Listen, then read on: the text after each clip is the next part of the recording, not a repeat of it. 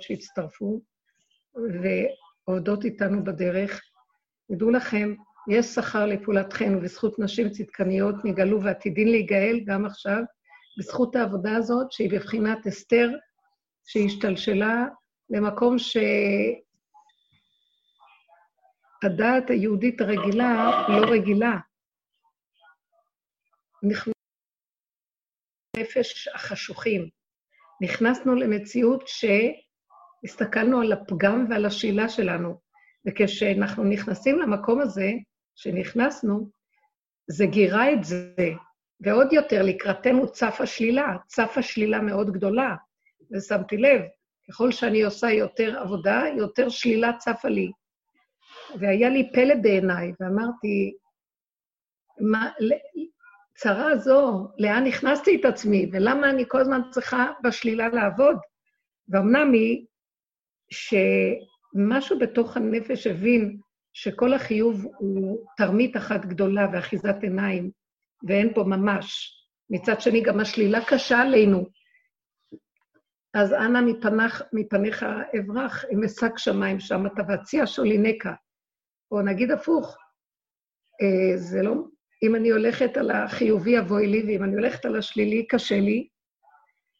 אני רוצה לומר משהו שמצאתי, ואני נותנת סימוכין לזה, והדיבור הזה יתחבר בעזרת השם למה שקורה היום, כי אני אוהבת תמיד לחבר את זה למציאות הקיימת שלנו, שהיא לא תהיה מנותקת, כאילו דיבור גבוה ואין לו קשר עם המציאות. כי כל העבודה שלנו, מציאותה להביא את כל הדיבור ואת כל החשיבה, מטרתה למבשריך זה אלוקיו, ולראות את התוצאה של הגילוי שלו, וזה התכלית. זה לא נשאר בשמיים וזה לא נשאר ברוחני ובהשגה של ידע וספרייה, זה חייב להגיע למעשה, למעשיות. אה, כתוב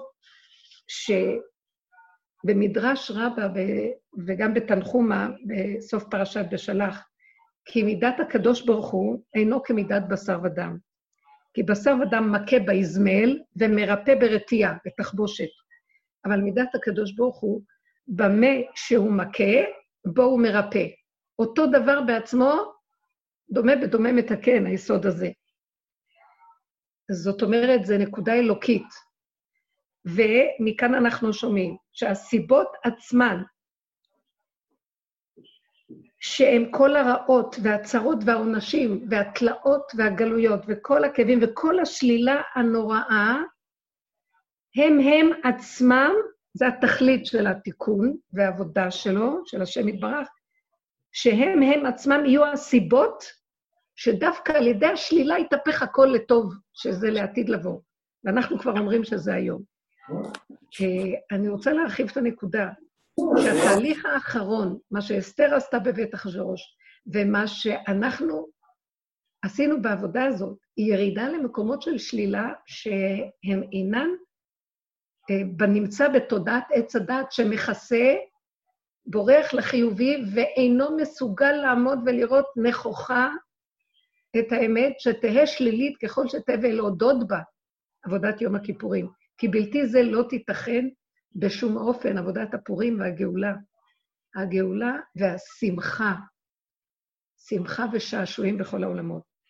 גם כתוב, אל תשמחי או יבטילי, כי נפלתי קמתי, כי אשב בחושך, השם אור לי.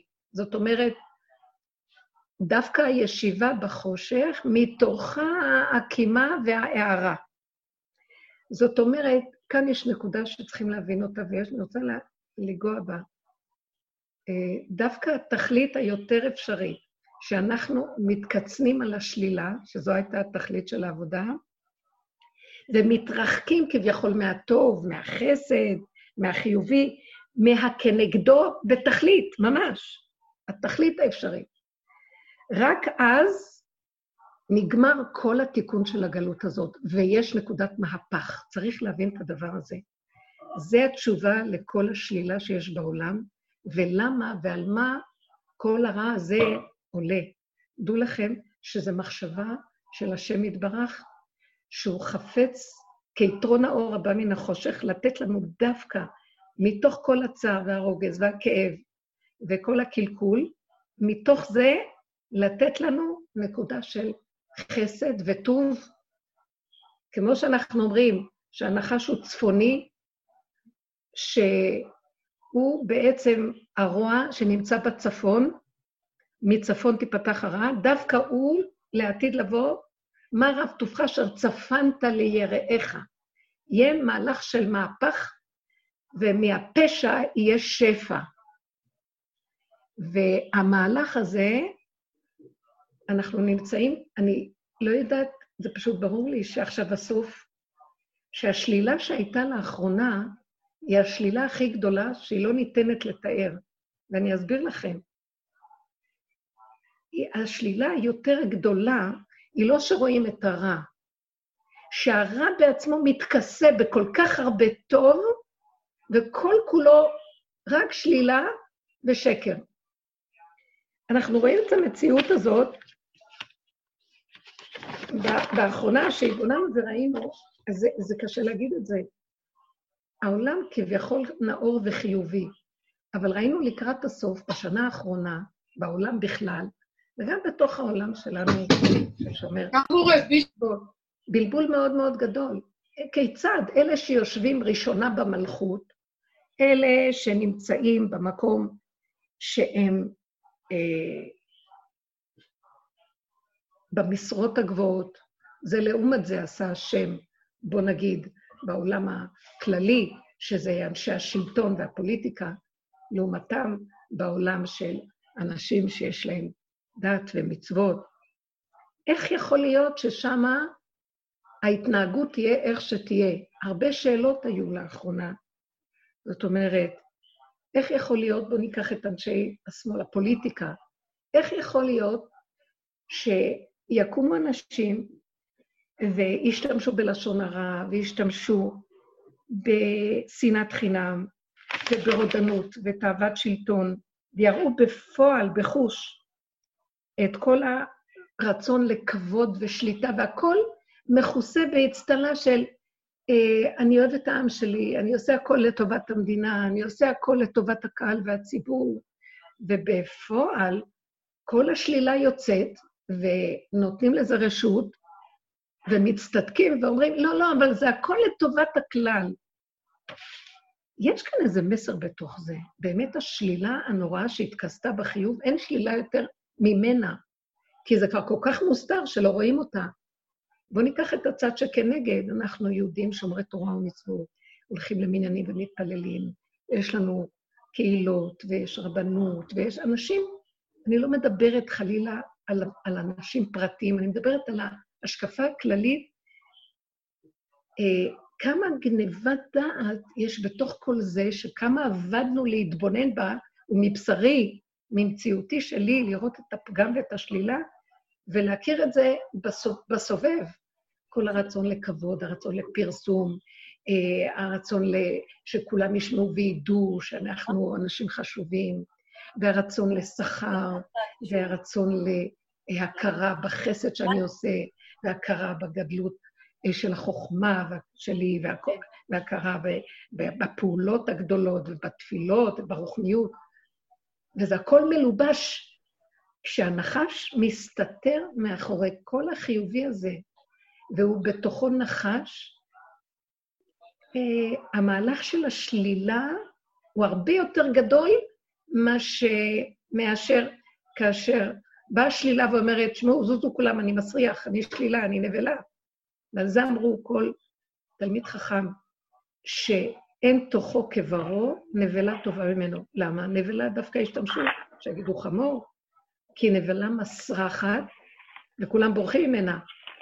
וזה מראה עצמו כלפי חוץ, מה זה נאור? כביכול הכל בשביל הכלל, כאשר בעצם בתוכו יש גניבה נוראית של ישות, שהיא השיא של, של יסוד העבודה זרה, של כוחי ועוצם ידי, של מי זה השם כי ישמע בקולו, של פרעה, עוד הוא אמר, מי זה השם כי ישמע בקולו? ואנחנו עוד אומרים, השם, השם.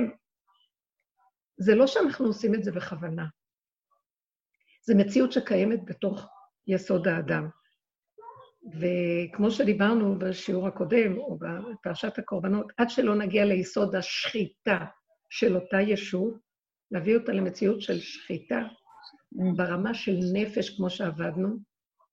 ברחמי השם יתברך, מי שהלך בדרך הזאת ועובד איתה, טיפת דם לא ירדה לו, הוא שמור, אבל נחרב עליו עולמו במרכאות של תודעת עץ הדת, של ישותו, של, של השלילה. לא הולך לו, ורק שלילה מסתובבת סביבו.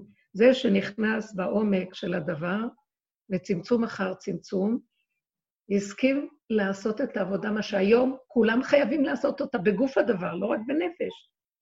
אלו, המצ... אלו האנשים שבעצם מאפשרים לעולם להגיע לתכליתו, שהרע יהיה עד הסוף, הכרת השלילה עד הסוף. הכרת השקר והכזב, שהוא, הדרגה היותר גרועה שלו, זה שהוא עוד מתכסה בחיובי. מי חזה שבא ואומר, אני רע, זוזו. אבל עוד מתכסה בכזה יפייפות וחיובית. חבר'ה, כולנו, התרבות שלנו ממש תרבות אנשים חטאים. כולה. אין מקום, אין בתום בבשרי מפני הזעם. כל דבר שאנחנו עושים, בלי שנרצה, נגנב. ומצאתי גם שהוא כותב בלשם, שכאשר יושלם כל העבודה הזאת של הכרת השלילה, מדבר על זה הרבה בדרושי עולמות התוהו, ספר הדעה, ראשי תיבות דרושי עולמות התוהו, וגם בספר הקדמות ושערים, הספר הקדוש בראשי תיבות, שיגמר המקום הזה שכל השלילה תצא על הקצה היותר גדול שלה. עד כדי כך שמה שאנחנו רואים היום, דווקא אז יש רגע שהכל מתהפך לטובה, וכל זה רק לטובה, כל הגלויות, כל השלילה. בשביל מה היינו צריכים את כל זה? בשביל מה כל הגלות? בשביל מה כל הסבל? אבל קשה מאוד לבן אדם שחי את חיי השעה. אנחנו רק חיים חיי שעה ואומרים להשם, אנחנו לא יכולים לסבול את החיים. חיי שעה הם גם חיים. אנחנו לא יכולים לסבול, לחכות לחיי עולם ולעתיד לבוא, ומות המשיח, והאלף השביעי, עולם הבא. זה המהלך. יש איזה מקום שראיתי שכתוב בפרשת ראה, ראה, אנוכי נותן לך היום את הברכה ואת הקללה. את החיים והמוות נתתי לפניך, הברכה והקללה. שמא, בפר... אה, במדרש אומר, שמא יאמרו עם ישראל, הואיל והשם נתן לנו שתי אפשרויות, אז אנחנו בעלי בחירה, נבחר מה שאנחנו רוצים. מה אומר אחר כך הפסוק? ובחרת בחיים. זאת אומרת, הנה נתתי לפניך את החיים ואת המוות, נתתי לפניך את הברכה והקללה, והוראה מפורשת אחרי זה חוזרת, ובחרת בחיים. אם כן, בשביל מה יש לי כאן בחירה? אבל באמת, הבחירה היא רק כאילו. באמת, באמת, כל מה שאני נותן לך היא לתכלית שהוא בחרת בחיים. התכלית העתידית, התכלית שהכל יתהפך, והחיים הם הבחירה הנכונה, שכבר אפילו לבד זה יקרה. אמנם כל הדרך בינתיים זה כאילו יש לי בחירה, והיא קשה עליי. אז למה לי כל הבינתיים הזה? בשביל מה אני צריך את הבינתיים? כדי להגיד שבלי הבינתיים הזה וההתרחבות של השלילה וההיכנסות לתוך החורים והסדקים וכל המהלך של גאיות והסבל וכל זה, כל זה, התהליך שלו זה רק בשביל הלעתיד לבוא, ימות המשיח. כל טוב הצפון, שהם השמחה והשעשועים, שאז יתגלה מה זה הוא בחרת בחיים. זאת אומרת, בואו ניקח את הנקודה. מה אני רוצה לומר פה? בנות יקרות ואהובות. אנחנו עוברים מהלכים לא פשוטים. כולנו מכונסים, אה, בחינת לך מבוא בחדריך. הצמצום שעבדנו בנפש עכשיו אוחז בכולם, בגוף הדבר. ו... אבל יש כאן משהו, ואנחנו שומעים דברים לא פשוטים, שאנשים יקרים, יהודים יקרים, נדבקים וחולים במחלה, ואפילו הולכים מהעולם, ויש לנו צער, ואנחנו לא מבינים את ההנהגה הזאת. ובאמת, אולי אה, אני ארשה לעצמי, ברשות חברתנו היקרה, שהיא חברה לדרך, אהובה ויקרה מאוד מהתלמידות שלנו, שאח שלה אה, ממש ביום שבת, פשוט הוא גר בארצות הברית, יצא מן המחלה. יצא מן העולם מהמחלה, מהמציאות של המגפה, של הקורונה.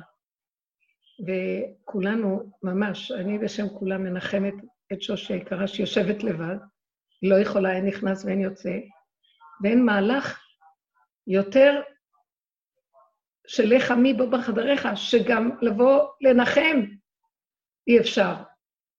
אי אפשר לעשות שום גינון ושום טקס ושום... קודם כל שימי ניסן לא מספידים.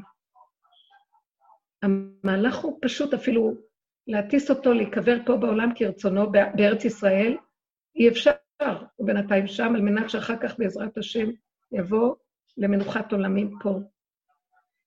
ומה שאני יכולה לומר הוא שכל המהלך הזה, אני חושבת ואומרת, המסכנות נעלמת. אלה שהולכים בדרך, אומר לנו, זה נשמע אכזרי וקשה, אבל דווקא זה היסוד של האמת. ויסוד הנפש, ששם מתגלה לעתיד לבוא, שאנחנו כבר ממש בפתח. ואתם הדבקים בהשם אלוקיכם חיים כולכם היום. הוא חי איתנו, וכל אלה שהלכו, הם איתנו. אנחנו רק לא רואים כי אנחנו מגושמים, אבל הם נמצאים פה. אנחנו אפילו, שימו לב איפה השם שם אותנו, שאנחנו אפילו לא יכולים להיכנס בגינוני אבלות, כל אחד לבד. אפילו ההוראה שאדם לבד, אז הוא צריך לטפל בעצמו. אין מי שיביא לו אוכל, אין מי שיסדר לו את כל השבעה.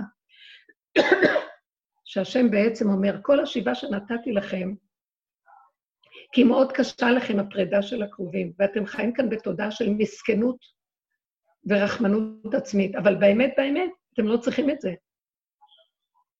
אה, והכהן, הכהנים, בייחוד כהן גדול, שהוא היסוד של מי שהולך באמת לאמיתה, הכהן הגדול מאחיו, שהולך בדרך האמת וחפץ באמת וגילוי מלכות השם, שהיא המדרגה שכל אדם הכי פשוט יכול להגיע אליה, אם הוא יאמין בזה וילך עם זה, הוא לא נטמע, אסור לו ללכת בגינוני אבלות. במינימום רק לקרובים, הכי קרובים. ובאמת, כך הוא דורש מאיתנו. תפסיקו להתמסכן, תפסיקו להתבכיין. כל מה שאני עושה זה לתכלית ולתועלת. זה נשמע אכזרי, אבל הכל זה ממש, כולם נמצאים איתי, יושבים איתי, חי וקיים, בורא עולם רוצה לגלות את עצמו עלינו, וכל קדושיו עמו, ונדרש מאיתנו הנהגה של, נכון, אנחנו בשר ודם, קשה לנו, נעלם מאיתנו אנשים חשובים, יקרים ואהובים, ואנחנו מבוהלים ומפוחדים. הוא אומר לנו, תנו נקודת עבודה. תסתכלו על זה כנקודת שלילה. באמת הכל רק כיסויים. אנחנו נמצאים בעולם שהוא מגושם ומכוסה בדמיון. גם כל העבודה שעשינו, עדיין יש לנו איזו נקודה שבכל אופן זה מצער, אבל הוא דורש מאיתנו, תנו נקודת קונטרה בתוך הלב, תעלו את הכל אליי. אתם רואים, אני מביא אתכם עד לקצה. אתם לא יכולים להתנהג כ... כדרך ההלכה הרגילה, שאנשים באים ומנחמים, ושמשרתים את אלה שיושבים בשבעה, כי הם אינם, הם לא יכולים לעשות כלום.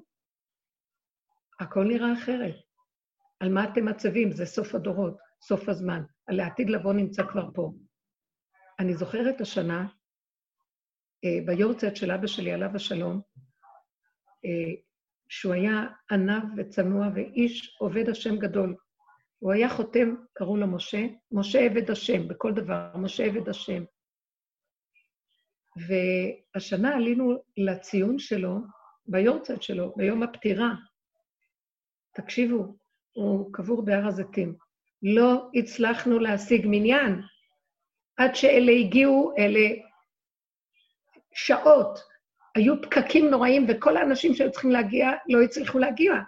ניסינו להשיג אנשים שנמצאים באזור, שיבואו וישלימו מניין. אנשים שהיו בציונים השונים נעלמו בן רגע ולא הסכימו, או שהיה איזה משהו שאי אפשר היה. ישבנו שם איזה שעתיים, שלוש, ולא הצלחנו שיהיה מניין. ואמרתי, מוזר, כבר קבור כ-16 שנה, עליו השלום, וכדבר הזה שלא נצליח להגיד קדיש בציור שלו, שהגברים לא הצליחו, לא היה מניין.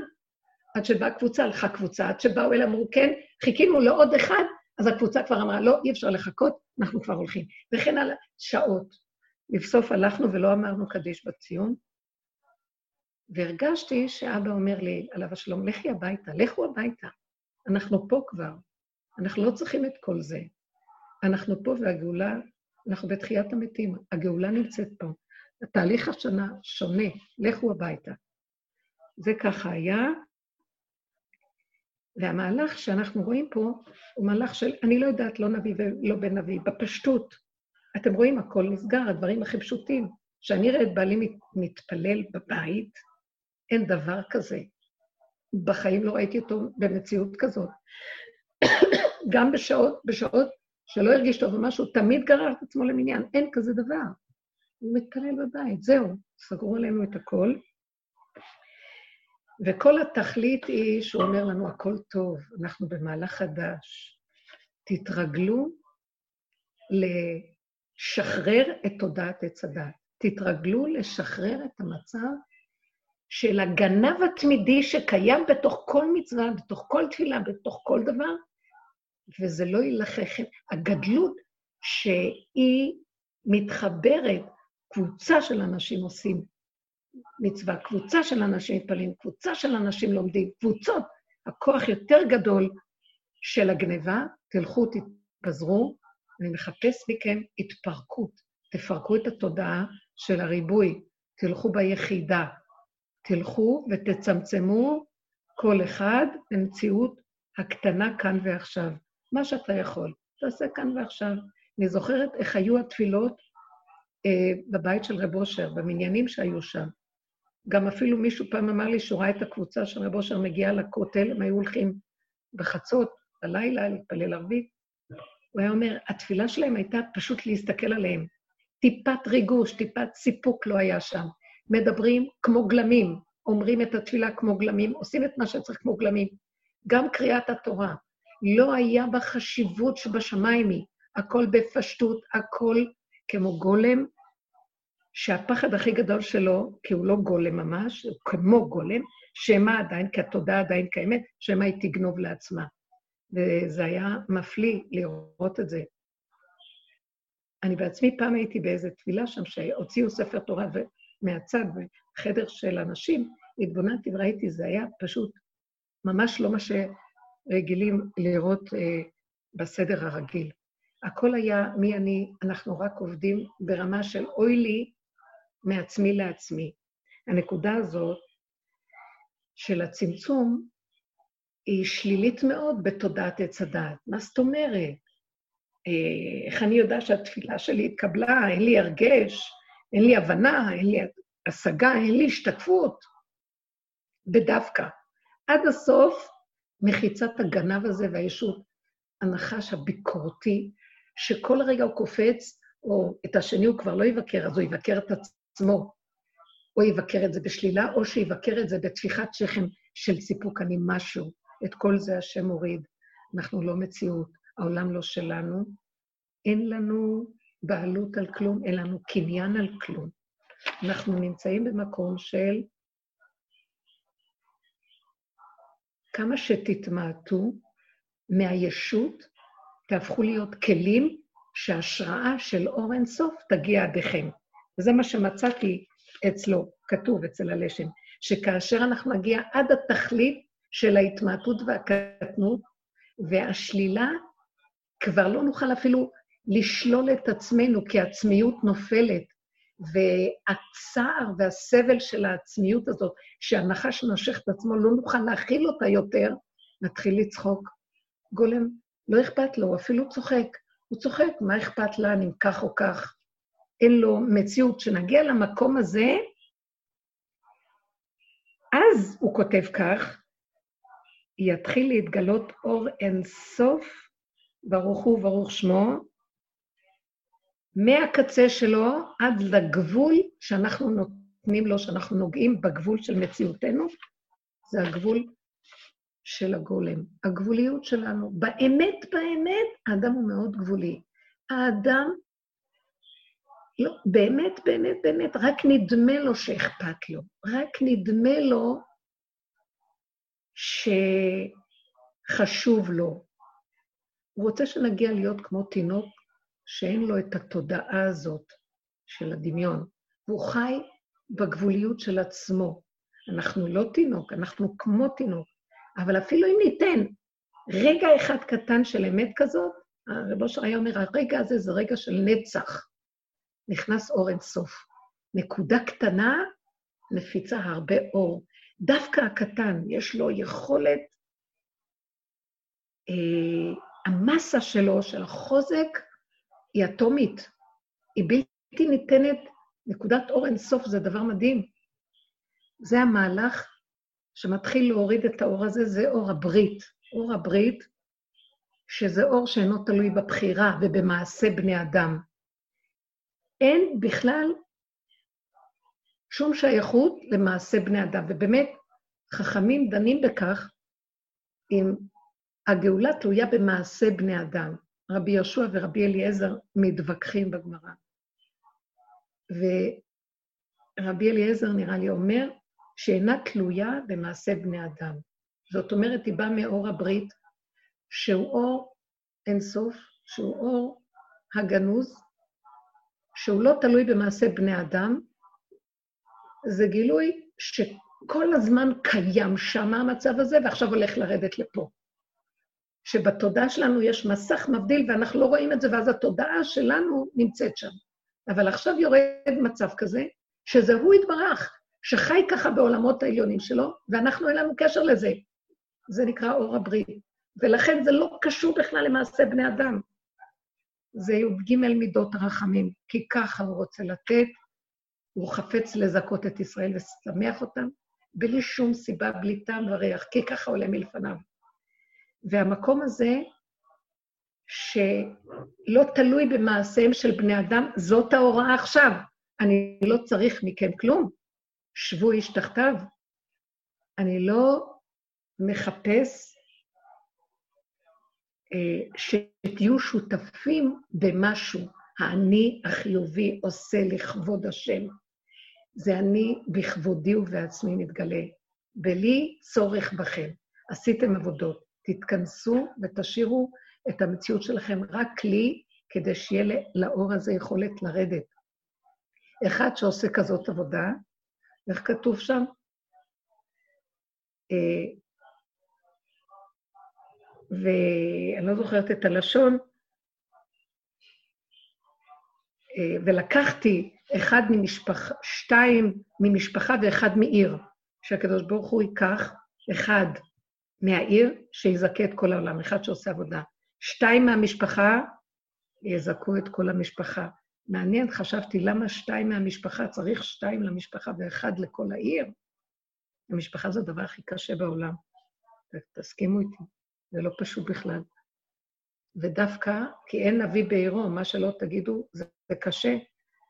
ורק הבחוץ יכול לשמוע יותר טוב ולהסכים. המהלך הזה של הצמצום הקטן הזה, שיזכה כל כך הרבה, הוא אור חדש. הוא אור שהוא לא תלוי בכמויות ולא תלוי באחד ועוד אחד שווה ברשות הרבים ובהיגיון של הטבע של תודעת עץ הדעת, אלא הוא משהו חדש. והוא יורד עכשיו, והוא לא רוצה מאיתנו את הפעולות. והכול, הוא מתחיל ללמד אותנו איך להיכנס בקטנה.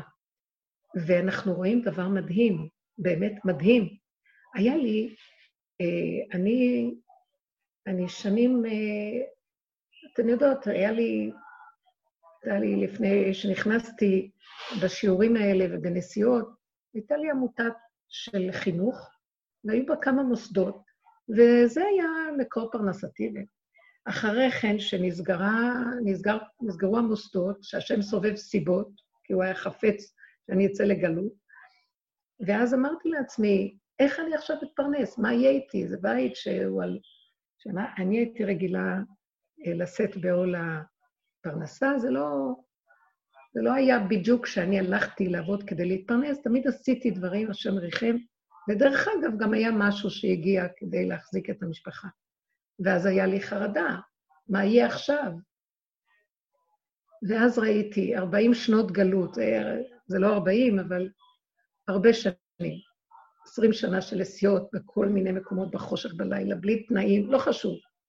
באתי לומר, ולא חסר דבר, השם ריחם עליי, והצלחתי להחזיק את הבית, ובברכה שאי אפשר, לא ניתנת לתאר, מה שבדרך כלל לא הייתי חושבת איך יכול להיות. וראיתי את החסד שלו מלווה אותי. ובכל אופן, עכשיו, כשאני מתיישבת בבית, אז זה צמצום אחר צמצום, עוד צמצום. ואז היה לי, עוד פעם, הופיעה לי הנקודה הטבעית.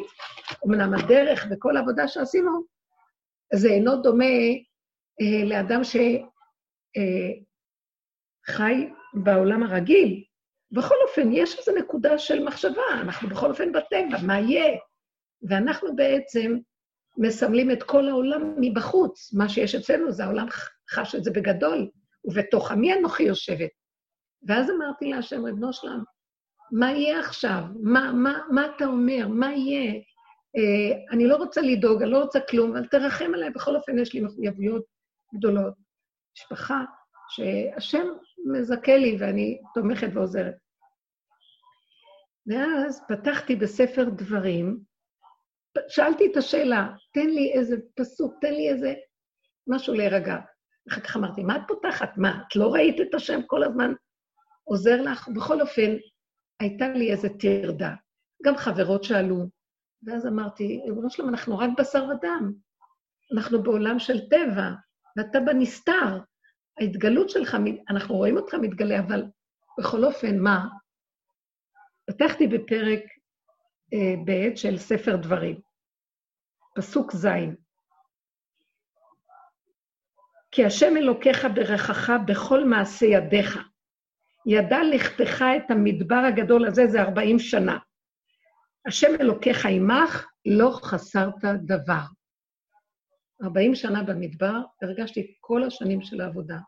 זה ארבעים שנה, אני תמיד מזדהה עם ארבעים שנה במדבר.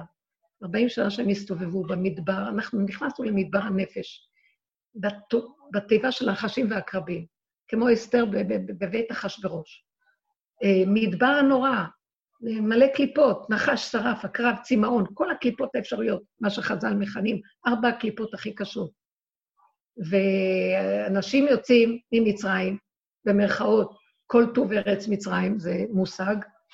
הייתה תרבות כמו של אמריקה היום, שפע, והכול קיים. כמו שהם אומרים, זכרנו את השומן ואת הבצלים ואת הדגה שהייתה לנו במצרים, ועכשיו מה? והוא אומר להם פה, 40 שנה אני מוליך אתכם, חסרה לכם משהו?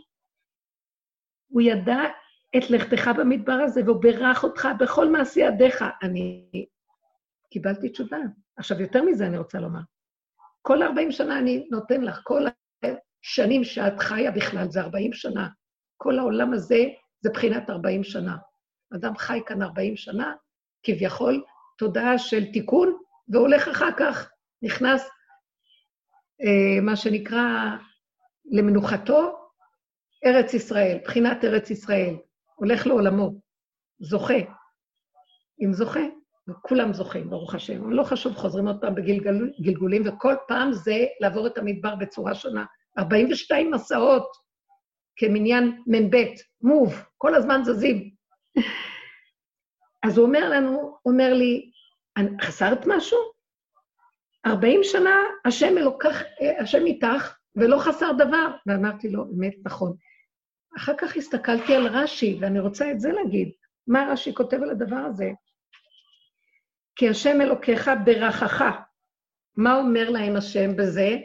אומר להם, אני אומר לכם, תגיד, חסרתם משהו? לפיכך, הוא אומר להם, לא תכפו את טובתי להראות כאילו אתם עניים, אלא הראו את עצמכם עשירים. זאת אומרת, הוא עוד, עוד יותר מזה אומר לי, רש"י מפרש. עוד יותר בתורה שבעל פה, במידה מדויקת, לא רק שתראי, השם נתן לך הכל, לא חסר לך דבר. עכשיו שכביכול את מפחדת, אז את אומרת, טוב, אולי נצמצם פה, אולי נעשה קצת פחות כאן, אולי נחסוך. אמר לי, לא, תראי לו, כמו שהוא נתן לך אז, כמו שהוא נתן כל הזמן. ולא חסר דבר, גם עכשיו תתנהגי כאילו לא חסר לך דבר. ואל תתנהגי כמו ענייה, מבוהלת, עלובה, אה, דואגת, מקבצת, מקמצת, תתנהגי כרגיל. תזרקי את התודעה של הפחד והדאגה והחרדה.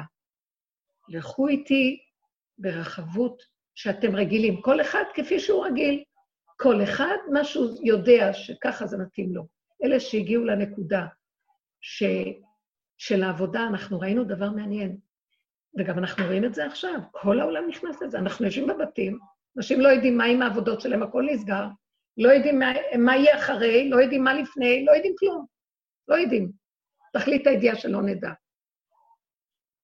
ואני מרגישה את החסד המתוק, מעולם לא נהניתי כל כך מכוס הקפה והעוגה הקטנה ומההתרווחות בספה, ולא הסערה של איך נלך ומה נעשה, גם כשאני יודעת שהמקולות פתוחות ואת יכולה ללכת.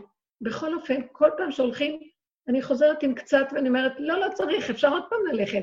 למעשה, עם כל הגזרה ועם כל הצמצום, מה שאת צריכה יגיע אלייך. אל תלכי בבהלה, אל תחטפי כמויות, אל תלכי עם סערה.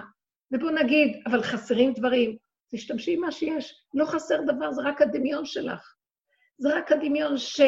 מאחר ואנחנו משוטטים, מסתובבים בעולם, ורואים חנויות ורואים דברים, אנחנו רצים לקנות ולקנות ולקנות ולקנות. בית מלא חפצים, מלא חומרים, מלא, לא צריך. כמה קשה לנקות לפסח עם כל החומרים האלה. אמרתי לעצמי, כל כך הרבה כלים, מה אני, כמה אני צריכה לנקות, להוציא? אני רוצה מיקסר אחד שאפשר לעשות בו את כל הפעולות, צריך לנקות את זה ואת זה ואת זה ואת זה. והמהלך של הקטן והפשוט, אה, במקום שאני אהיה משועבדת לכל החומרים האלה ערב פסח, אני אוכל לשבת, ואם קצת אפשר להתנהל יפה. אה, הלוואי, אם יש איזו עזרה ומישהו יכול לעשות, גם כן, אבל הוא לא נותן אפילו לעזרה להגיע.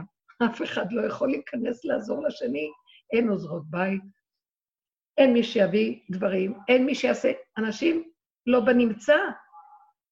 את לבד, אנחנו לבד הכל. כמה הצמצום וההתמעטות והמעט הוא חשוב, הוא טוב, לא חסר דבר. כל אחד נכנס לתוך היסוד של עצמו, עם אנשים סביבו, הילדים או בני הבית, וכל אחד גם לעצמו, מעניין מאוד. אני רואה שהילדים, איפה שאני רואה, הם מעסיקים את עצמם. הם גם לומדים לא להתעלק על ההורים שלהם, מאוד מעניין. הכל כאילו מתוכו יש איזה כוח שנכנס באדם מלמטה ומרגיע אותו ומכווץ אותו לעצמו. אני רואה את זה, זו ברכה כזאת שהשם מוריד את המצב הזה, בחינה של כל תינוק בא לעולם וכיכרו בידו. הוא מוריד את המצב הזה וגם נותן לנו כוח למצב ונינוחות פנימית ורגיעות. אולי זה אצל אלה שהלכו בדרך, הולכים בדרך ועושים את העבודה, אני לא יודעת. אבל יותר מזה, אני יודעת שגם באמת, אני רק יכולה אה, להכיר טובה.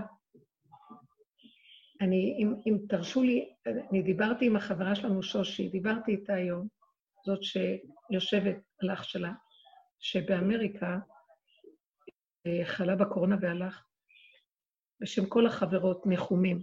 דיברתי איתה, ודיברתי איתה דיבורים דומים למה שדיברנו עכשיו. החוכמה שיצא ממנה, אני קלטתי את האמת הפשוטה שהיא מזהה את הדרך. יכלה להגיד לי, איך את מדברת אליי? את לא יודעת באיזה מצב אני נמצאת, מה קל לך לדבר? היא השתלבה עם הדיבור, והבינה את הנקודה. נקודת האמת כל כך חזקה.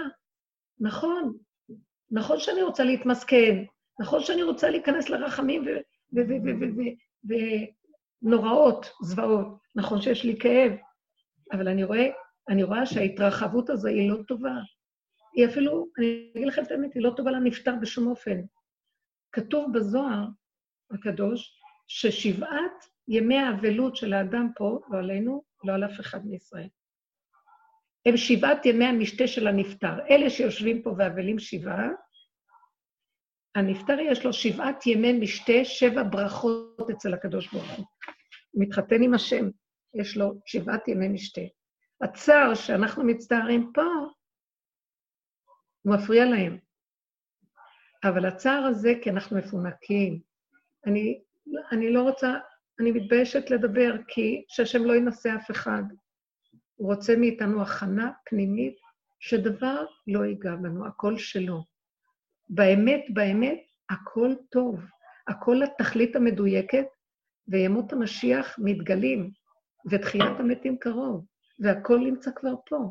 הוא רוצה מאיתנו את התודעה הנכונה, איך להיות מוכנים לקבל את המהלך הזה.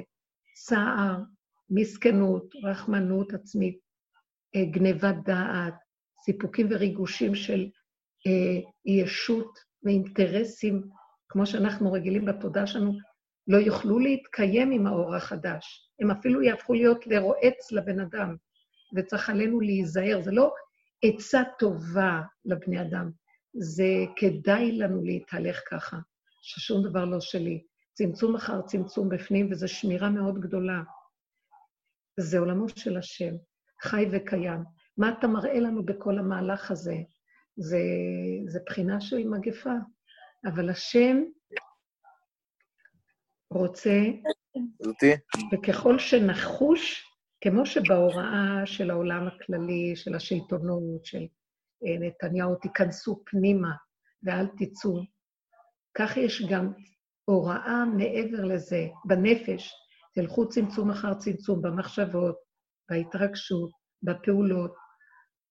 פסח, אל תשתוללו ואל תשתגעו. נכון, כל אחד כפי יכולתו, וגם תשימו לב, מישהו עובד לנו דרך הידיים, וכשזה מגיע, כשאני רואה שעברתי את הגבול, אני חוטפת מכה. אני חוטפת פליק, אהרון אה, נותן לי איזו שריטה ומשהו נופל לי מהיד ונשבר, ואז אני אומרת, טוב, אני עוברת את הגבול, חזרי לאחורייך, לכי לשם, מספיק. לא צריך את זה וגם לא חייב את זה. זה התרחבות של דמיון, של אה, אחיזה, קדחת, קדחת האביב, מה שקוראים לזה. תרגי. זה צמצום, זה ללמד את הגוף לא לאבד את הכלי המדויק והמדהים ששם יכול אור אינסוף להיכנס ולהיטיב לנו. וכשיש כאלה כלים, המגפה תיפסק בעבור אלה שעושים עבודה. לא, כמו שהם אומרים, ככל שתתכנסו פנימה, לא יהיה הידבקות. אני אומרת לכם, זה מעבר לזה. כשיש אנשים שעובדים ככה, רבי חנינא אוכל כף חרובין משבת לשבת, וכל העולם ניזון בזכותו. אלה שהולכים בנפש, בנות, בנפשנו הדבר, תתכנסו, אם זה במחשבה, ואם זה בהרגשים, ואם זה בפעולות. נכון שהמחשבות לפעמים מטרפות. אני רואה, אני קם לפעמים והשיגעון במוח, ואז אני אומרת, ריבונו של עולם, אתה רוצה ממני צמצום? אז אני אומרת לך מה לעשות. צמצום זה כמו שאתה מבקש, אז תעשה. נאה דורש, נאה מקיים. אתה מבקש מאיתנו עבודת צמצום, אין לי כוח לעשות עבודה. כמו שאתה מבקש שלא נתרחב, אז בבקשה, אל תשלח את הרחבות, תעצור אותה, אל תנסה אותנו, כי אין לנו יכולת לעמוד בשום דבר. אנחנו קטנים, לא יכולים. אנחנו תינוקות, כגמול עלי אמו, כגמול על הנפשי. אנחנו כלים קטנים קטנים. דווקא התינוק הזה, יניק וחכים, דווקא התינוק הזה ייכנס בו האור של החוכמה הכי גדולה. כי מה שאנחנו עושים פה, זה עבודת היראה הכי גדולה. והיראה היא צמצום. והיראה קודמת לחוכמה, כי אה, יראתו קודמת לחוכמתו. והתכלית, אישה יראת השם היא תתעלל. היראה היא יותר גבוהה מהכל. וזה שיש לו יראה, צמצום אחר צמצום, וזה שהוא קטן, מקטין את עצמו, בחינת כגמול עלי אמו תינוק, שם החוכמה הכי גדולה יכולה להיכנס בו, זה חוכמת אור אינסוף, חוכמת האור הגנוז, חוכמת אור הברית, שיש שם השגה מדהימה שאי אפשר להבין אותה בכלל. נמאס לנו מהשכל הרגיל, נמאס לנו מהשקר ומהגניבה, נמאס לנו מה, מהרגש שפועל כתוצאה מהחשיבה של תודעת עץ הדת, כי הוא כל כך משקר לנו, המסכנות והכאבים והחרדות והפחדים. אין לי כוח לתת להם לשלוט בי, וקשה למגר אותם. אז הגענו לגבול שאני אומרת לו, ריבונו של עולם, עבודה כבר אין לי כוח לתת. המוח, אתם, אני אומרת לו, המוח משגע, מקשקש. אז אתה מביא אותו עליי כדי שאתה תוציא אותו ממני. אני אגיד ואתה תעשה, כמו שדיברנו בשיעור הקודם. אני לא יכולה, אבל תגידו, תגידו אני לא יכולה. אבל חזק, באמת, באמת, אני לא יכולה. אני לא רוצה להיות דואגת. אני לא רוצה לסעור. אני לא יכולה להיות בצער. אין לי כוח, אנחנו בסוף הימים. אנחנו במצב של נוגעים בפורים. אסור לנו, אנחנו נוגעים בהתחלת ירידת האור של האינסוף, עוז וחדווה במקומו, שעשועים, אה, חיוך. עשינו את העבודות כמה שיכולנו. תתעקשו על המהלך הזה ותתעקשו, אני לא מוכן לסבול. כשאני רואה שאני מתעקשת, שאני לא מוכנה לסבול, בוא נגיד שיש לי איזה ערך עליון, בוא נגיד שיש לי ערך להיות בשמחה.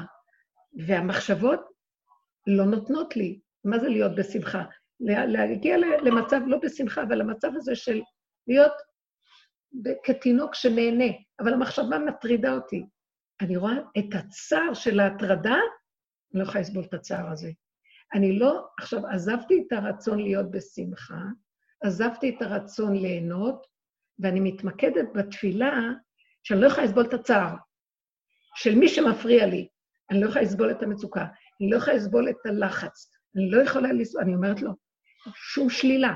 הגענו לקצה, זהו, התפוצצה הקליפה, מישהו מכניס בה אה, סיכה קטנה, קטנה, קטנה, יותר קטנה, היא ויראלית, היא, היא, היא וירוס, היא, היא קטנה כל כך, והיא מפוצצת את כל הבלון. אני לא מסוגלת.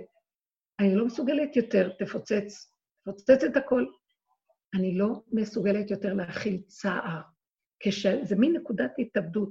כשאני מתעקשת על הדבר הזה, אני פשוט מרגישים איך שמשהו זז. איך, איך הוא מזיז? פתאום נהיה לי הסחת הדעת, אני לא זוכרת את המוח, הולכת לעשות איזו פעולה, מישהו אחר פתאום נכנס או משהו, מישהו מתקשר, והדברים נעשים, ממש לא זכרתי את הצער שהיה לי רגע. אז נתמקד במקום של כאן ועכשיו וקטן, ובמתיקות של את הרגע הזה, כי את זה מה שהוא רוצה. לא ברעש השם, לא בסערה, לא ברוח ולא באש מתלקחת. כל דממה דקה, רגע קטן, מקום שאת עומדת בו, איך שזה ככה, כמה שאפשר, ולא לתת לתודעה של הריבוי לשגע. גם בשביל זה הוא מכניס אותנו, שלא יהיה לנו קשר כל כך עם העולם שכל כך משפיע, שלא נוכל לעשות עבודה של, של התמעטות, כי העולם משפיע וגונב אותנו. הנה הוא מכניס אותנו. אנחנו לא במגע עם אנשים כל כך, ולא במגע עם מהלך של אה, אה, יום-יום וריצות וחומר ועולם וכן הלאה, כדי שנוכל להגיע למקום הזה של ההתמעטות וההתמעטות וההנאה הפשוטה של כאן ועכשיו, ולהודות, וכל רגע וכיכרו בידו. יש לכם שאלה על מה שאמרתי? אם מישהי בכלל מקשיבה או שדיברתי לעצמי? גם אם דיברתי לעצמי אז זה שווה, בעזרת השם יתברך. אה, ככה, לפני איזה שבוע שלחו לנו את השיעור שהיה בטלפון, שאת צריכה להתקשר ולהתחבר, והיא אמרה להמשיך להתנהל כרגיל.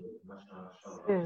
זאת אומרת, מבחינת החיים, אם את צריכה ללכת לשיעור, אז ללכת לשיעור, ואם את צריכה ללכת לפה, אז ללכת לפה. כן. ומצד שני, היום היא אומרת, כן להיסגר, כן להישאר בבית, כן לא לצאת, אז מה כן הנכון? הבנתי, בסדר. הרבנית, כן, כן. היא שואלת שלפני שבוע אה, היא שמעת השיעור והיא אמרת שלהתנהל כרגיל, ועכשיו דווקא את אומרת שכן להיסגר, כן להישאר בבית, כן לקבל את הדבר. אה, אז כשאני אומרת, אז מה? אה, אני, אני אגיד לכם, מה שאני השתמשתי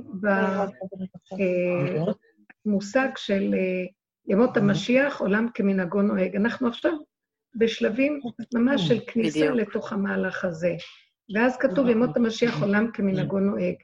כשאנחנו מדברים על עולם, ומה שחז"ל הגדירו, אה, אנחנו מדברים על הבריאה, הניקיון של הבריאה, השמיים, אה, השמש תזרח והעצים ינועו ויהיה רוח וגשם ירד, ואנשים יצטרכו להמשיך לאכול ולקנות דברים, אבל תודעת השקר לא תהיה. זאת אומרת שמה שאני אמרתי, שמתנהג כרגיל, הכוונה, התכוונתי לדברים הממוקדים של הצרכים הפשוטים של האדם. משפחה. מה המינימום המשפחתי? אפילו, תראו, פסח שהוא חג משפחתי, שהוא ממש, מה שהיו את הקורבן שוחטים, שא לבית אבות, שהיו משתתפים הרבה מנויים על הקורבן. אין עכשיו את הדבר הזה. כולם מסובים ביחד, והסדרים גדולים, והמון אנשים, והמשפחה ודאי.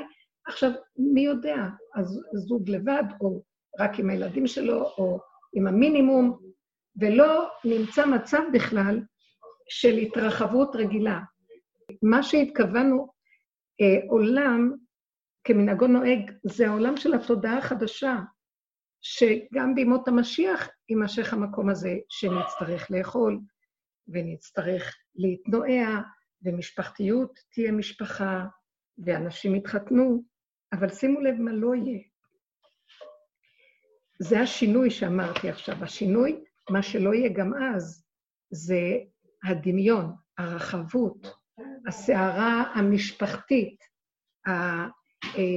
הגירוי תגובה, האינטראקציות, מה חייבים לי, אתם לא מתנהגים כמו שצריך, זה אמור היה להיות ככה, והייתי מצפה ממך זה, ואנשים דורשים אחד מהשני שיהיה כך ולא כך. כל הפסיכולוגיה הזאת תיפול, כי זה לא נקרא, זה לא שייך לאור החדש. זה שקר, זה תודעת שקר, חשבונאות, זה תודעת הריבוי, זה תודעה של אה, חשבון ונקמנות ונטרנות ושלילה וקטטה, כל זה ירד. לא יצטרכו את זה, אף אחד לא חייב לאף אחד כלום. הזוגיות היא מתנה, אבל לרגע אחד שהשם מחבר, כל השאר, כל אחד חי לעצמו, וזה בסדר. אי אפשר ששני בני אדם יהיו דבר אחד, רק השם שבתוכם מחבר. וגם השם, כשהוא יורד לעולם, זה רק לרגע, זה לא כל הזמן. האור האלוקי יורד לפי הכלי, המעט שלו זה הרבה. חיבור קטן בבני זוג שיורד האור של השם באמצע, נותן להם מרווח גדול של שייכות וקרבה, גם בלי שיהיו קרובים אחד לשני וכל אחד ילך לדרכו. ופת מונחת בסלו ברגש, בהרגשה טובה, בלי ציפייה, בלי דרישה, בלי לחקור איפה השני, למה הוא עשה, לאן הוא הלך, מה קרה לו, כלום. השם מחבר ולרגע. וזה המהלך, תמיד האלוקות, אפילו בעולם החדש, האלוקות תהיה ברמה של, היא, היא מקפצת, מדלגת. היא נכנסת ויוצאת, כי היא לא נכנסת לגמרי, זה דרגות, דרגות, דרגות. ובכל אופן, יש כאן גילוי אלוקות, תהיה כאן גילוי אלוקות. אבל האלוקות תהיה ברמה של אמת, קטנה, בתוך חיי הטבע הפשוטים, ונראה שהטבע עצמו זה בורא עולם, בקטנה. עין בעין יראו בשוב השם ציון. אנחנו נרים את היד, נרגיש בחוויה חושית מבשרית, בידיעה חושית, כמו החוש השישי, שזה השם. לא נצטרך שזה יעבור לנו דרך המוח, נגיד, זה השם מרים לי את היד. עכשיו אנחנו מדקלמים, אני יודעת שזה השם, המסך מפריע. ככה זה יהיה עולם כמנהגו נוהג, הכוונה.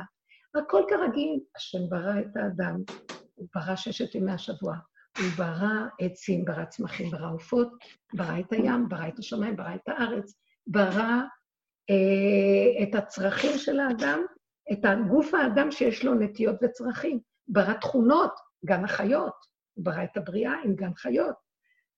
והכל כמנהגו ינהג, אבל בלי הקלקול של הבלי תודעת עץ הדת, שישבו על הבריאה הזאת ושודדים אותה כתוצאה, מחטא עץ הדת. זה הכל ייפול, ויישאר אמת פשוטה.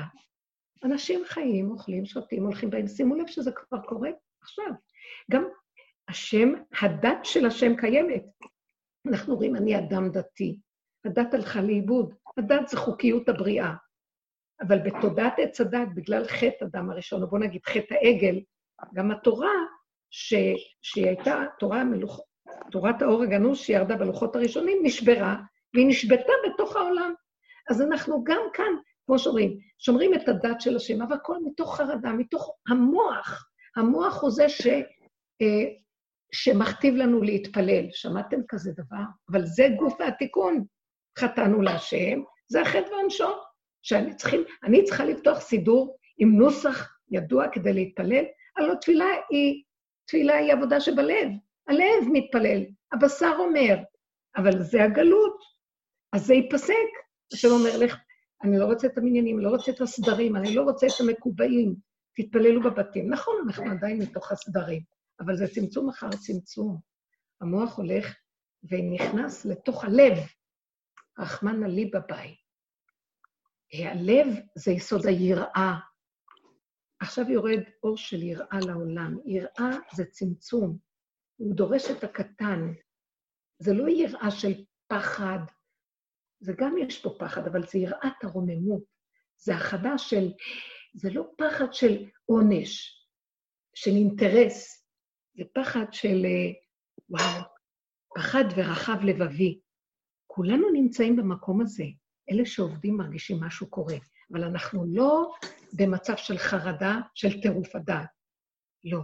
חרדה מן הצער הצורר. זה, זה לא קשור אלינו, אנחנו חייבים להבין שאנחנו ממירים את החרדה הזאת, החרדה של אה, היתקע שופר בעיר ועם לא יחרדו, זה חרדת אלוקים. זה כי המקום אשר אתה עומד עליו, אדמת קודש הוא. ואז כתוב על משה שהוא ירה מלהביט, הוא ירא היה מלהביט בסנה, במראה הנורא הזה, בזכות שכתוב עליו, שבזכות שהוא התיירא מלהביט, השם נתן לו דעת כל כך גדולה, שיכול היה את תמונת השם להביט. שהיראה הזאת היא כל כך חשובה, שנפתחים לנו, אור החוכמה נפתח, צריכים את היראה הזאת. עכשיו, בקטן, לזה התכוונתי, שאני אומרת, עולם כמנהגו נוהג, של ימות המשיח, זה עולם הטבע. כל אחד יהיה בנקודה שלו, ויסתדר הכל. דרך אגב, בבריאה של השם, הזאב והכבש גרו ביחד, והזאב לא טרף את הכבש. והשועל, יש לו תכונה של חוכמה, הוא כזה אה, מפולפל, אבל הוא לא היה ערמומי להרע. זה כתוצאה מחטא עץ הדעת, נהיה המצב הזה של שלילה שנאחזה בתכונות. אבל העולם יחזור להיות, יגור הזאב והכבש באותה שכונה, ואיש ואישה יהיו ביחד. שימו לב איזה קשה היום לחבר ביניהם. ואין שני מלכים בכתר אחד, זה המצב היום, אבל לעתיד לבוא, שתיהם ישמשו, והיה אור הלבנה כאור החמה. מה הכוונה? החמה, היא תאיר על הלבנה, והלבנה תקבל מהחמה. לא שהלבנה לא תצטרך לקבל מהחמה, אבל לא יהיו מסכים מבדילים, מה שאנחנו קוראים ליקוי לבנה. לא יהיה חושך בין החמה ללבנה. הלבנה תהיה כולה נקייה, אין מסך, אין הבלים, אין דמיון, ואז היא תקבל מהחמה, מהמוח הנקי, מהזוהר של האור הגנוז, ישר. עדיין תמיד היא תקבל מהחמה. אבל, והיה אור הלבנה כאור החמה, ואור החמה שבעתיים. אבל לא יהיה הקלקול של עץ הדעת. וזה מה שאנחנו אומרים, עולם כמנהגו נוהג, שהשם ברא, שהלבנה תקבל מהחמה. אבל, שניהם אמנם משתמשים באור אחד, אבל ככה זה הולך. ככה הוא ברא בבריאתו. אבל לא יהיה השקר שחופף, התודעה הפסיכולוגית שאנחנו חיים בה, החשבונאות, והשלילה, והחרדה, והגאווה, והנקמנות, והנטרנות, והקנאה, והשנאה, אה, והתאווה, והקבצנות, והקמצנות, והווכחנות, והנצחנות, וכל המידות הרעות האלה, שהן כתוצאה מההשתלטות של הפרשנות והמשמעות של טבע נקי וקטן שעץ הדעת התרחב בו וגנב אותנו, והיום החיים שלנו בכלל, נקודת האמת כל כך נהדרת. באמת, באמת, אנחנו נתחיל בנקודה ש... כתבנו את הפתיחה של שפה ברורה, שכולם מחפשים את האמת ורוצים לחיות אמת. ומטפסים הרים ויורדים בקעות וחוצים יבשות ועולים לחלל וגם נופלים בתאומות ונלאים ונשברים ואינה מוצאים את האמת. כי האמת בשלה, היא נעדרת ומסתתרת. כי מה שלא נעשה לא מוצאים אותה, כאילו בשמיים היא ולא מעבר לים ולא בארץ רחוקה. אז איפה האמת הזאת מסתתרת? בתוך העולם, בתוך הטבע הפשוט. בתוך החיים הפשוטים, כמו תינוק, שבהם אנחנו שרויים. השם יצר מחשבה. המחשבה, שם הוא מתגלה. הוא נתן את עולם המחשבה. אבל מחשבה אחת באה ממנו נקייה. הוא נתן את הרגש. הרגש, כתוצאה מהמחשבה, הוא פועל כדי להדליק, לתת חשק למחשבה, כדי להכין את עצמה לעשייה, שיהיה לה חשק ללכת הלאה ולהיות במעשיות. וגם העשייה, שקיבלת את המחשבה והרגש נותן לך את התנועה, את החשק, את המניע לעשות, העשייה צריכה להיות מדויקת. אז איפה נמצאת האמת? זה ממש בפשטות הקיומית של הדבר. מאחר ואנחנו בתודעת עץ הדת, אז מה הייתה עיקר עבודתנו? שזו עבודה מדהימה, עבודת אליהו הנביא. הוא אמר לנו, בתוך השקר שלכם תיכנסו. בתוך הקלקול של תודעת עץ הדת, תתחילו לראות שאתם שקרנים, מרמים, אתם חושבים שאתם חיים בחיובי, הכל גנוב, הכל שקר. בתוך החיובי שלכם יש מלא שקרים, תיכנסו לשם. תיכנסו ותעמיקו ותרדו, וזו שעה קשה, כי אתם משתלשלים לחושך, ומדרגה לדרגה לדרגה, עד שתגיעו למקום של מתפוצץ הבלון, הגולם. אין לנו כבר כוח. ונקודת המהפך מגלה את האמת. מאחורי השקר עומדת אמת. מה האמת? הכל בסדר איך שזה ככה. הכל בסדר. אנחנו בזוגיות, התחתנו, בסדר. כל הרגש הורס את הכול. כל המחשבות והבלבולים הורסים לנו את הזוגיות. אבל בסדר, הוא במקומו ואת במקומך. מה קשור הוא אלייך ואת אליו? יש רגע שהשם מחבר. לקחתי את הזוגיות כדוגמה. מה כל הפרשנות והמשמעות והקטטות והמריבות והווכחנות והנצחנות והדרישות והציפיות, הכל שקר. הוא בשלו ואת בשלך, יש רגע של חיבור, לכי לדרכך. אפשר ככה לבנות משפחה, ליצור תולדות, תולדות עושים משפחה, נחמד, יש לנו, אנחנו מתעסקים בעולם הזה, דרכם אנחנו מקיימים את חוקות הבריאה, מה שמזכה לנו מצוות, וזה נקרא האדם הדתי. הדתי שמקיים את חוקות הבריאה בדתיות, במידות ישרות, פשוטות. השמיים מספרים כבוד כאילו מעשי אדם מגיד הרקיע. כל הבריאה מקיימת את רצונו יתברך. העצים, הצמחים, הציפורים, הכל. רק האדם אה, עף על עצמו ועלה, ומת, והוא כביכול, חס וחלילה, הוא, אה, איך, איך אומרים? אה, מתחרה בבוראו. וזה אנחנו. גם הבריאה התקלקלה כתוצאה מזה, גם כל הבריאה התקלקלה גם כתוצאה מהאדם. אבל הנה עבודתנו, לחזור לעבודה שלנו, והעבודה שלנו מפרקת הכול, מחזירה אותנו להיות ריקים, כמו תינוק, כלים קטנים, כמה שאפשר. כל רגע אנחנו תמיד באיום, כי אנחנו עדיין בתוך התודעה, ולחזור לאותו מקום, לא להגיב לבני הבית, לא לסעור על כל דבר, לא להיכנס לרחמנות ומסכנות, להסתכל בנתון הפשוט איכשהו, להסתכל לו בעיניים ולהגיד, זה אבא, זה אתה, אתה נמצא בתוך כל דבר. הרחבות שלי והפרשנות שלי והמשמעות, וכתוצאה מזה כל המוח מתחיל אה, להיכנס לכן ולא, וספק ומה לא, ומה שביניהם, זה כבר לא אתה. תעזור לי מזה, תרחם עליי.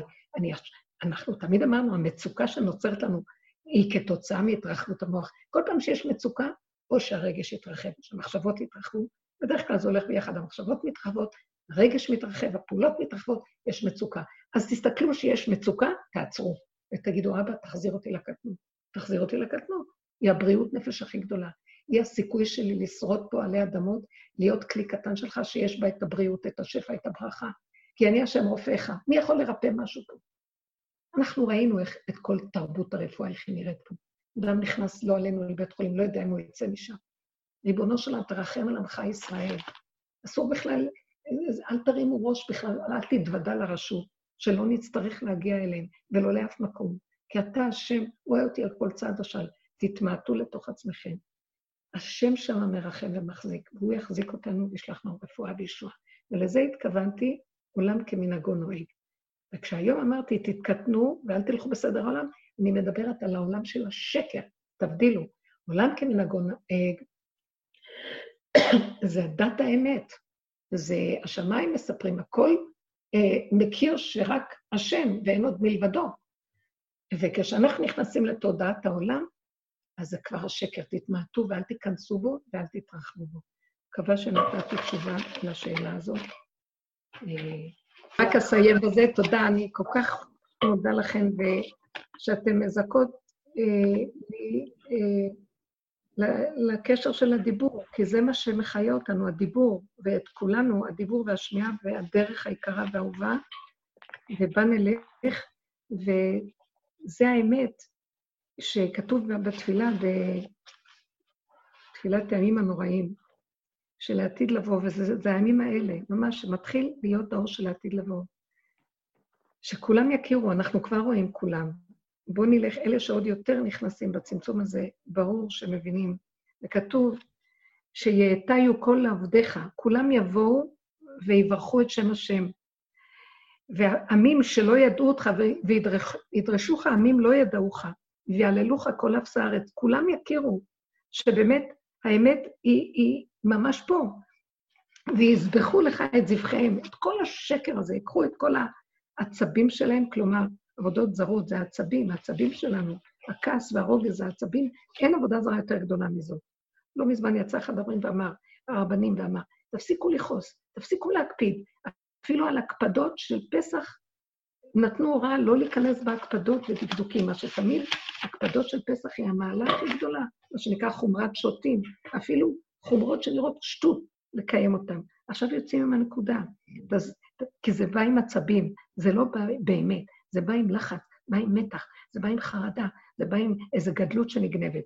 ואז כולם יכירו את השקר הזה ויתביישו, יחפרו עם פסיליהם, פסילים במרכאות, וכולם יטו שאחד לעובדיך, כולם יכירו בך וידעו, וידעו שאתה השם חי וקיים, ויקבלו את עול מלכותך עליהם, יקבלו את האמת עליהם, שיש מנהיג לבורא, והשמיים מספרים קודם, והכול מלא חרדת רוממות, ויש, זה נותן, הנה כתוב, וירוממוך בקהל עם, זה נותן לבני אדם אה, איכות פנימית דקה מדהימה שלא משעמם, כשיש יראת הרוממות, יש תחושה פנימית של שכינה, של מתיקות, שלא, שום חללי דהי עלמא לא יהיו במקומה.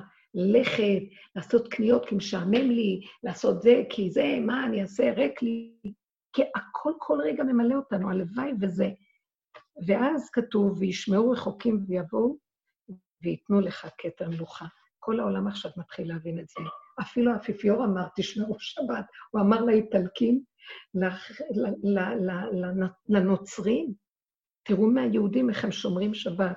ישמעו רחוקים וייתנו לך כתר מלוכה. כי השם קבע בבריאה שלו את השבת. אז השבת היא אמת, היא החוק השבע בבריאה, היא החוק השביעי, שככה הוא קבע בעולמו, זה חוק בבריאה, וייתנו לך כתר מלוכה. ואז תמלוך אתה השם אלוקינו על כולנו, וברחמים ואהבה, ממש קיבוץ גלויות, מיד בית המקדש, וגילוי משיח צדקנו, בואו נגיד, לפי הסדר הזה, למה לא? גילוי משיח צדקנו, בניית בית המקדש והקמת מלכות בית דוד, בעזרת השם, במהרה בימינו ממש כבר עכשיו. תודה רבה לכם. אמן. אמן, אמן.